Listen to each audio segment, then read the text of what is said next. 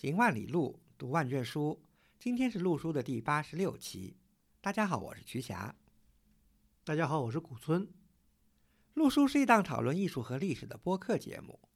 我们追求行知合一的学习体验，行路读书，知其然更知其所以然。欢迎大家订阅收听。我们诚邀您参加陆书的会员计划。您的加入能让我们行得更远，读得更多。有关会员计划的详情，请访问陆书八八点 com 斜杠 member。陆书之友微店是购买会员计划和会员通讯的主要渠道。你也可以添加陆书的微信号 artinstu 二零一八联系我们，a r t i n s i t u 二零一八，或者发邮件至陆书八八八八 at outlook 点 com。我们今天的话题呢，又回到了山西。最近经常到山西去访古的朋友呢，肯定对有一条线路呢是比较熟悉的，就是在山西潞城跟平顺县境内的卓漳河流域的古建筑。这个区域的古建筑呢比较集中，也很有典型性，集中了唐宋元明清各个时代的典型的建筑。所谓唐代嘛，就是因为平顺的天台庵嘛。但是最近有新的研究发现。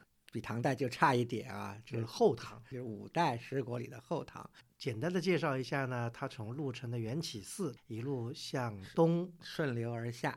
呃，其实呢，这条流呢也是比较有名，就是红旗渠的这个一部分。呃，能够看见像天台庵、大云院、淳化寺、佛头寺，对吧？最后呢是在这个龙门寺结束。这一路上还是非常山色也美，建筑也可圈可点。非常简单的，就是顺流而下，基本上把半部中国古代建筑史给小小的翻阅了一遍。我们讲这个只是个引子，我们今天要讲的呢，并不是卓漳河这一段的古建筑，是卓漳河的上游的一个支流。这条河呢叫聂河，相信聂河我们这个听友了解的不多啊。聂河，聂水，古代叫聂水，对吧？郦道元在《水经注》里面呢就有介绍这条聂水。这个“聂”字呢，的确在我们汉字里面用的不太多，嗯，主要还是指地名，呃，就三点水旁边一个日，下面一个土，这个“聂”字。聂水呢，当然现在是一条非常小的一条河流，几乎是不是常年都有水流了啊？嗯嗯。它发源呢是发源在今天武乡西部的山区，顺着东南方向呢流到了武乡的现在的这个段村附近。那么汇入到了卓漳河，等于它等于就是浊漳河上游的一条支流。为什么我们讲这条聂河呢？因为引出另外一个古代的地理概念，就在这个区域啊，古代应该说从战国开始就有一个行政区域叫聂县，那就是以聂水得名的了。对，以聂水得名的这个县，现在是没有聂县了。这个聂县的范围呢，在战国时候呢，基本上呢。就是包括了今天武乡的西部跟沁县的北部，也就是聂河的南岸跟北岸的区域。那么我们简单的调一下书袋啊，这个聂县的一个历史渊源。刚才讲到的聂县呢，当然从聂水得名，战国时候呢就有。县治呢在今天武乡的故城镇。到了两汉时期呢，聂县的范围呢扩大了很多。包括了今天的武乡、今天的榆社跟今天的左权，因为左权在历史上叫辽阳，嗯嗯，也叫辽县。到了西晋时候呢，因为这个县呢，因为规模太大了，可能，所以呢，把它一分为三，就出现了西部呢就是聂县，还是原来的那个聂县，包括今天的武乡的西部跟沁县的北部。那么东部呢，变成了有武乡跟辽阳这两个县。那这也是五乡第一次出现在历史上，对吧？对，嗯，讲到五乡这个地方呢，历史上还有点可说头的，出了个名人，就是在西晋末年五胡乱华的时候，出了一个草莽英雄吧，石勒，就是后赵的皇帝了。他是奴隶出身，生长在五乡这个地方，呃，少数民族的一个人物吧。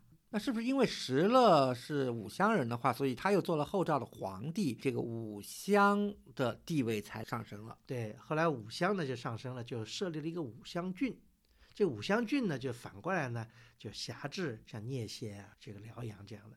但是呢，因为这个西晋以后的五胡乱华嘛，完了十六国啊什么，北方非常混乱。这些时期的聂县的名字严格的不是太清楚。到了隋唐时期的聂县这个名字呢，从史籍中就消失了，嗯，就没有聂县了。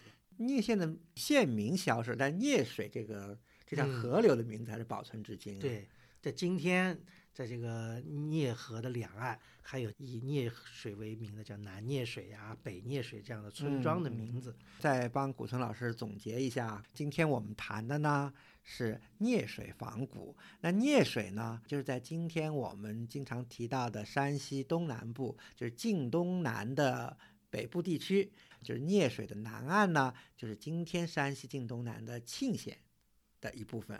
聂水北岸呢，就是今天五乡这一部分。因为今天我们的主题是仿古啊，相比现在非常热的卓漳河仿古，那这个聂水仿古或者聂河仿古，基本上我们去看什么有什么特点呢？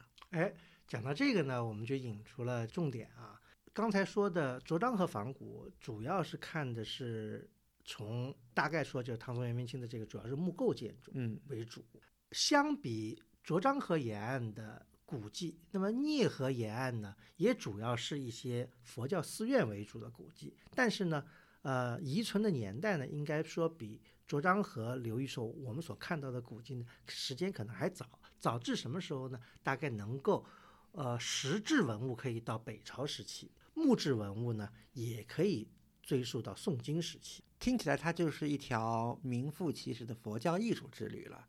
就基本上是看两大内容，一个呢是看北朝的佛教石刻造像，另外一个就是诵经木构。宋金元吧。那么为什么这个地区有这些东西呢？这个呢还要从一些历史地理的角度来看，因为古人在山西行路呢，一般呢都是沿着河谷地带来走。山西多山，聂水呢，它的地理位置是在太行山西路的，处在一个南北交通的一个要道，北边呢是连着太原、平城，也就是大同。嗯南边呢可以抵达现在河北的邺城跟这个河南的洛阳。呃这个都是当时北朝时期华北最重要的城市了。大家知道，比方说，呃，孝文帝改革、平城迁洛，基本上沿着这条路走到河南洛阳，甚至于可能他们先要从出府口行到了这个邺城，完了才然后从平地走了，其实很有意思啊。